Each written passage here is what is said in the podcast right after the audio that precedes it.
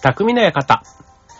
川崎匠です。チュアヒョウ .com の協力でオンエアしております。はい、えっ、と、今日からね、もうこのオンエアのタイミングでは12月ということで、ね、もう今年も残り1ヶ月となりましたね。なんかね、もう本当に12月月並みにね、師走というだけあって忙しくなるはずなんですけど、僕の場合は、まあなんかまあ忙しくないっていうわけじゃないんですけど、うん、まあ、ね、そんな特別な12月かって言われると、やっぱりなんかこう、イベントとかね、特にあの、劇団フーダニットが今度12月23、24、25、クリスマスの3日間でね、公演があったりするんで、やっぱりなんかそういうのがあったりすると、一気になんか忙しさが変わる感覚なんですけど、僕の場合は今ね、もう劇団の方も卒業してしまってるので、自分の出る公演が11月に終わってしまうと、まあ普段の仕事はね、まあ仕事の忙しいっていうのってね、別になんか12月だからって、ね、まあそういう仕事の種類をやってる人はまあ別ですけど、まあ僕の場合は別にね、あの、そうでもないかなって、まあなんか暇でいいなって思われたらちょっとなんかちょっと問題があるんですけど、あの、でもやっぱりあの、忘年会とかね、ああいうプライベートの付き合いが、やっぱりここ数年、ね、あの、減っている分、なんか12月の、こう、体のしんどさみたいなのは、やっぱり例年と比べてだいぶ楽だなっていう。うん、別に飲み会がね、あの、しんどいってわけじゃないんですけど、まあ、それでもやっぱりね、こう、飲みすぎた睡眠不足みたいなのがね、こう、やっぱり続く月みたいなイメージがあって、そう、だからそれは12月と1月を比べても、やっぱりなんか12月の方がヘビーだなみたいな感じがあってですね。で、今年もあの、ね、去年、一昨年と比べると、多少忘年会チックな会がある感じだったんですけど、またね、最近ちょっとあの心配な感じもあって、ね、やっぱりこう、大人数は厳しいかななんていうのもね、こう、誰かがね、こう、ちょっと自制というか、うん。まあみんながね、やっぱりこう気持ちよくね、お酒を飲む時なんかは集まりたいなって思うとね、やっぱりどうしてもそういう風になっていって、うん。まあでもね、まあそれがね、こう2年3年続いていくと、まあそろそろね、ちょっと、もういいんじゃねみたいなところも気持ちの中であってね、そうするとこう少人数の4人ぐらいまでだったら、割とね、気軽に、だから11月は結構週2ぐらいかな。うん。で、人と会う機会があったですね。まあ、ちょっとそれがね、こう、リスク管理的なとこで言うと、意識低いんじゃねえのって言われたら、うーんって思うとこはあるんですけど、ただね、割割となんかそういう風にして集まろうとするメンバーって、そう、なんか換気をすごい気にしたりとか、うん。なんか一回もまだかかったことがありませんとかね。まあなんか、まあ、たまたまですけど、うん。かかってるかかってないはもうね、運みたいなとこがあるからなんですけど、そう。まあでもね、うん。まあ12月、うん。個人的には、なんかクリスマスのね、ああいうイルミネーションとかイベントとかね、いろんなものが割とこう、平常な感じ？平常稼働というか、ね、なり始めて、ちょっとね、嬉しい年末になってるのかなっていうとこですけどね。はい。まあ皆さんはね、どんな年末をお過ごしなんでしょうかというところですけども、あの、最近ですね、ちょっと話変わりまして、あの、いろいろな場面で出てくる単語で、えっと、Z 世代っていうね、あの、言葉あるじゃないですか。で、僕はまあ普段サラリーマンをしてたりすると、もう今僕51なので、まあ Z 世代、いわゆる20代ぐらい ?20 代前半ですよね。後半というよりはもう前半ぐらいの世代。うん。で、うちのね、ちょうど娘とかも今、大学4年生と2年生だったりすると、まさにその Z 世代のね、渦中にいたりするわけなんですけど、うん。まあでもね、やっぱり Z 世代って一括りにしてもね、あの、いろいろなタイプがやっぱりいるわけですよ。うん。だし、まあ、僕の場合はまあ、大学生とあんまり接する機会は、まあ、なくはないんですけど、あの、まあ、それよりはやっぱり会社でね、新入社員とかで入ってきてる子たちと会う、ね、話す方が、機会としては多いので、まあ、やっぱり世間一般にね、こう、正直どう接したらいいかわからないとか、ね、あとは指示やね、指導しても響いてないような感じがするとか、あと何を考えてどう思ってるのかよくわからないな、みたいな、ね、話とかも、まあ、一般的にもよく聞くし、あの、自分の周りでも聞くことがあります。まあ、ただ、あの、Z 世代っていうね、別に一括りで、あの、言う、なんかね、まあ昔で言うとね、やっぱりこうジェネレーションギャップだとか、ね、もう世代違えば、もう10個も違えば、会話も多少はずれてきてしょうがないと思うんですよね。それがまあ20も30もやってきたらそらそうで、うん。だからお互いのね、持ち味というか良さがきっとあるわけなので、まあお互いをね、まあ知るみたいなとこ別に人としてなんか問題があるとかね、悪いとかって話じゃないわけですから、なんかその辺のね、えー、特徴を理解した、ね、適切な接し方っていうのかな。なんかそれれがきっとお互い大事なんだろうなぁ、なんていうふうに思うわけです。ということで今日はね、改めて、まあそんなね、あの、悩める人の一人という立場で、もうね、自分は別にあの、Z 世代とすごいうまくやれてますよ、なんてことはもう到底言える感じではないので、はい。まあちょっと Z 世代ね、えー、今日は深く、えー、入り込んでいきたいと思います。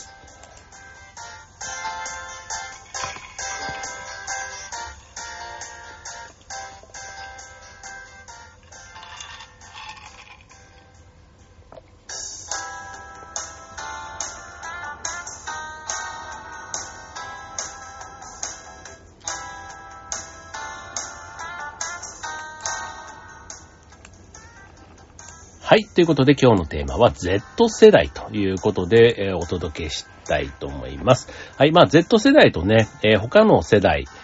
の違いを、まあまずね、理解して、まあ接し方を考えてみましょうというところでね、まず最初お届けしますが、えっ、と、まあ、基本的にあの、価値観に関して、え、正解は、まあ、ないと言っていいと思うんですよね。うん。まああの、まあ Z 世代ってね、まあよくこう言いますけど、当然あの、育ってきた背景、ね、時代背景も違えば、まあ、特にそのテクノロジーって言われる部分、うんと、具体的に言うと、例えば携帯電話とか SNS とかね、もうそういうのが全然違うわけじゃないですか。ね、僕らの子供の頃だったらまだ白黒テレビがあった時代だし、ね、音楽を聴くといえばもうね、レコードから、カセットからレコード、CD と、ね、あと途中で MD とかそういったものがあった時代、もう今は CD すらももうね、買わない、持たない、ね、もうそういう時代になってきているということで、まあ違い自体が決してネガティブなものではないということで、まあ背景、バックボーンが違えば価値観や考え方が違ってて当然というとこで、その違いがある前提で、えー、どうね、お互いの価値観を尊重していくかというところが大事と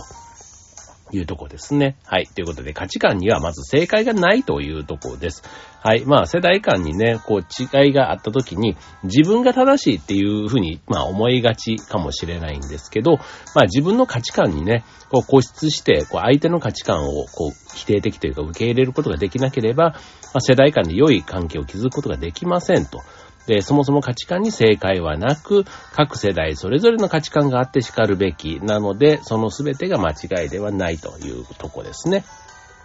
えー、自分の価値観だけを正解とせずに、多様な価値観を受け取る、受け入れることが大事ですと。うん。これね、あの、わかるんです。僕、人にだったらこういうこと言えるんです。で、ただ、自分がね、その当事者になった時に、このね、もう人間って感情の生き物だなって思うんですけど、ほんとね、あの 自分がその価値になるとね、あんの野郎とかで思っちゃうとこが正直あるから、まあね、本当にもうカルシウム不足なのか、ね、人間としての修行が足りないというのか、ね、そんなことをね、思いながら、まあね、あの、決してね、あの、嫌いじゃないんですって世代の皆さん大好きですよ、僕。むしろ大好きです。あの、だし、なんですけど、うん、なんかね、あの、やっぱり会う人会わない人っていうのはどうしてもね、いてもしょうがないじゃないですか。うん、だからね、会う Z 世代の人たちと、をきっかけにね、あの、より苦手な Z 世代のところにも、こう、あの、馴染んでいけるように努力したいなと思います。はい。で、え、次、Z 世代の考え方は、現代社会にフィットした合理的なスタイルとも言えると。いうことで、えー、Z 世代の考え方、テクノロジーが進歩し、多様な価値観が認められている現代社会において合理的なスタイルとも言えます。えー、働く、働き方、デジタルの活用など、他の世代での当たり前とは違う部分が多いと。ね、だから、えー、当たり前と違うから、まあ、自分たちの当たり前ね、と違うから、えー、Z 世代の価値観を否定してしまうと、その先の進歩がないということで、逆に Z 世代の考えから学べることは多分にありますと。いうことで、柔軟に Z 世代の考えを取り入れていく姿勢が大事ですと。いうことで、そうですね。これも、あの、柔軟にね、Z 世代の価値観を受け入れていくことが、まあ、組織の成長にもつながると。いうことで、それぐらいの寛大さ、なんかすごいあの、ある意味、こう、自分を成長させてくれる機会っていうふうに、まあ、そこまでね、本当にもう、あの、思えたら超立派なできた大人だなとは思うんですけども、うん。でも、あの、個人間のね、好き嫌いとかじゃなくって、なんか組織自体をね、こう活性化させてくれる起爆剤ぐらいな、なんかそういう存在として見てあげると、もしかしたら活躍の、ね、本人も活躍するし、組織自体も活性化するんじゃないかな、なんていうふうにも思います。はい。えー、Z 世代の代表的な7つの特徴というのがあるということで、はい、えー、説明していきます。まず一つ目、デジタルデバイスに強く、ネットリテラシーが高い。もうその時点で、デジタルデバイス、ネットリテラシーなんて言われた時点で、うーって思う方。で、僕はギリギリです。ギリギリですけど、はい、えー、まあ、代表的な特徴の一つがデジタルへの強みですと。はい、えー、デジタルデバイスやネット環境を小さい頃から活用して育ったので、他の世代と比べても高いリテラシーを持っていますと。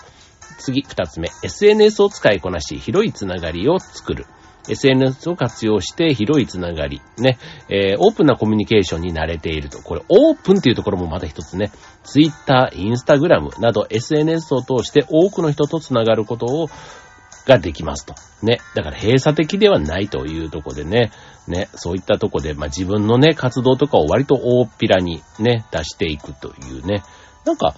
ね、だから日本っていう感覚じゃまたちょっとね、中でも新しい感覚にもなりつつあるんでしょうね。なんか、もう海外とかの価値観に近いのかな？まあでも、うん。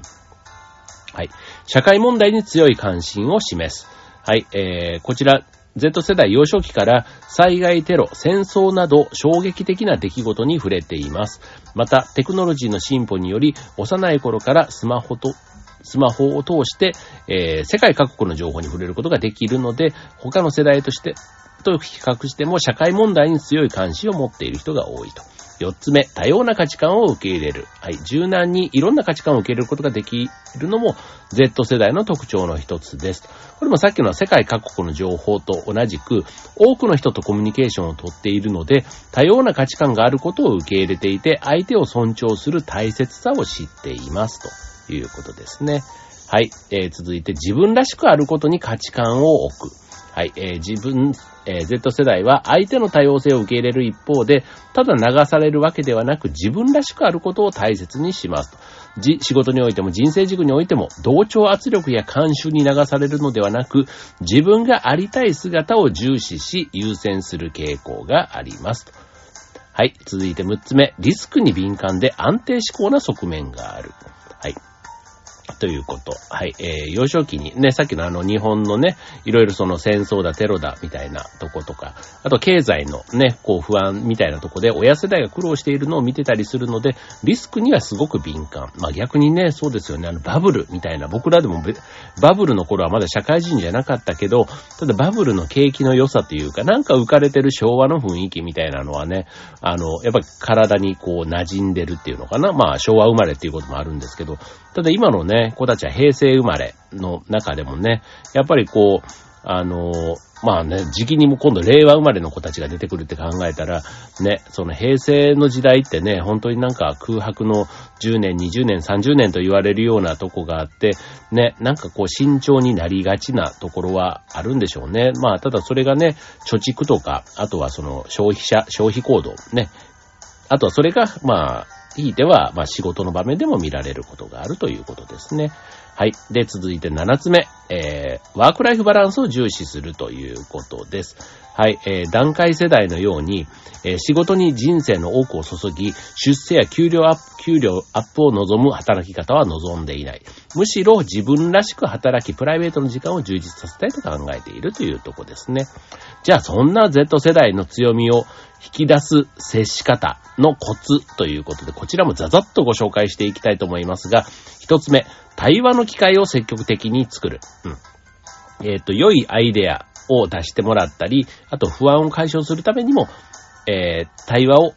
するということですね。あ、確かに、うちのね、メンバーでも雑談もっとしましょうみたいなことをね、言ってくれたりするので、あじゃあそういうことなのかななんていうのをね、あの、思ったりします。はい。えー、意外とね、だからこっちが話しかけるのを嫌がってるというよりは、むしろね、積極的に話したいと思ってる。だから、人が多いから、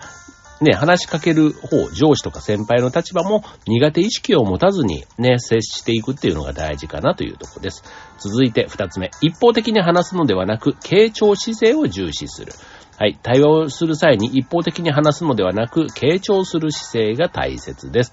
Z 世代は個人の意見や考えを大事にしているので、インタラクティブなコミュニケーションを望む方が多いと。いうことですね。はい。思いや意見をヒアリングすることに重点を置いてみましょうということです。はい。続いて、コツ3つ目。信頼する、してもらえる関係を日常で構築する。はい。対話の機会を作っても信頼関係がなければ、ね、なかなか、えー、思ったことを素直に話してくれませんということで、普段からの信頼関係が大事、挨拶や立ち振る舞い、細かい配慮、えー、成長を褒めるなど、日頃から信頼関係を構築できるよう意識していきましょうと。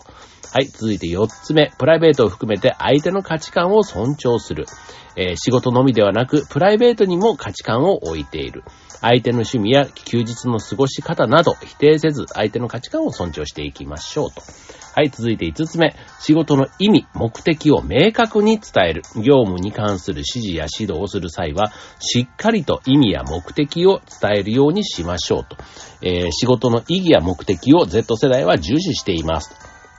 意味、目的が不明確な仕事ではモチベーションが上がらず、えー、そういう、えー、仕事の采配が続けば退職してしまうリスクもありますと。いうことです。はい、続いて6つ目。えー、Z 世代の強みを活かした采配をする。えー、スキルや考え方は現代に、えー、フィットしたもの。ね、Z 世代の特徴とも言えるとこですけども。なので、その意見を受け入れて、その強みを活かせる采配は、結果的には組織を強くすることにもつながりますと。はい。まあ、どのような采配が Z 世代を活かせるか考えていきましょうということです。続いて7つ目、オープンなコミュニケーションを取る。これ SNS 世代というところのね、コミュニケーション。ね。ほんとなんか、あの、うん、オープン。ね、これは割と世代的に自分なんかこうクローズな方がね、なんかこう良いっていう風に思いがちなんですけども、まあ、誰もが気軽に言い合える場を作ることでコミュニケーションが増え、アイディアの提案が生まれる可能性が高まるということですね。社内ポータルやグループチャットなどオープンにコミュニケーションが取れる環境を作っていくと良いということです。最近まあちょっとね、そういうことを社内でもね、あの、やってたりします。はい。次。無理に深い関係性を求めない。えー、自分らしくあることやプライベートの時間を大切にしたいという価値観を持っているので、親睦を深めたいからと無理に飲み会に誘ったり、休みの日に行事への参加を強制したりすることは避けましょうと、相手の価値観を尊重し、お互いに合った距離感で接することが大事ですと。はい、最後、えー、9つ目、言葉にして褒める。えー、感謝の気持ち。ね、大事なのが、その、それを当たり前ってね、えー、感謝の言葉当たり前だっていう思う人多いんですけど、実際にね、どんだけじゃあ言葉に行動に出してるかっていうと意外と少なかったりしますので、えー、SNS の、例えばいいねを求めたり、フォロワーを増やしたいみたいな、そういう傾向があることからも、承認欲求が強いことがわかりますと。えー、良い仕事をした成長を感じ取れた際には言葉で伝えるようにしましょうということです。はい。一方で、ね、NG な行動というのもあります。これもちょっとね、説明すると長くなっちゃうので、項目だけお伝えしていくと、人によって態度を変える。次、えー、感情的に接する。はい。意見を否定することから入る。えー、相手の話を聞かない。えー、仕事以外のコミュニケーションを全く取らない。えプライベートに影響するレベルの要望をする。え自分世代の基準だけで考え比較する。えー、現状の組織のあり方に無理やり合わせようとする。はい。えー、まあ、これはあれですね。うちの会社では前々から高校してるとか、えー、新入社員もね、は同じように対応してほしいとか、まあ、そういうね、今の組織のあり方に、えー、当てはめていくというところを、え、拒否感を感じて、エンゲージメントも下がってしまいますということ。だから、何かをやるのが慣習ではなくて、意味目的を説明することが大事です、ということ。はい。で、えー、Z 世代と一括りにして個人を見ない。ね。えー、特性ということで、えー、理解するのは大事なんですけども、あくまで全体傾向なので、その中での一人一人の個性、ね、性格や価値観を見ていくというとこで、こう、Z 世代だからっていうね、そういうグループでまとめてみるのではなくて、個人を見て接していくようにすると良いということですね。はい。今、ザザザザザザザとご紹介しましたが、ね、あの、なるほどって、でもこうやって言われると、ちょっと、あの、冷静にね、なんか今までバクッとイメージだけで思ってたところが、ちょっと気持ちがスッキリしたところがあるんじゃないかなと思います。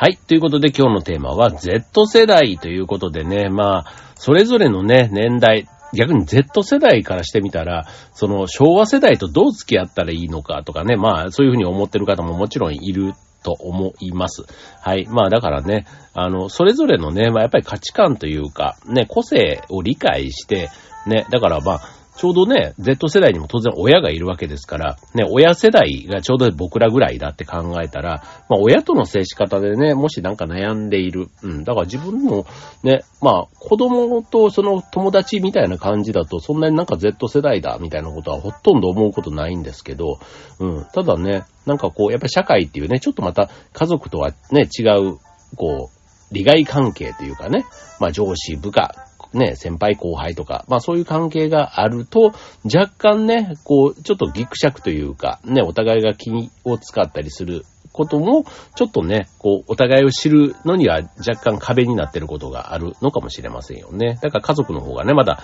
ね、こう、タメ口でというか、ね、そういう意味での、こう、信頼関係は築きやすい、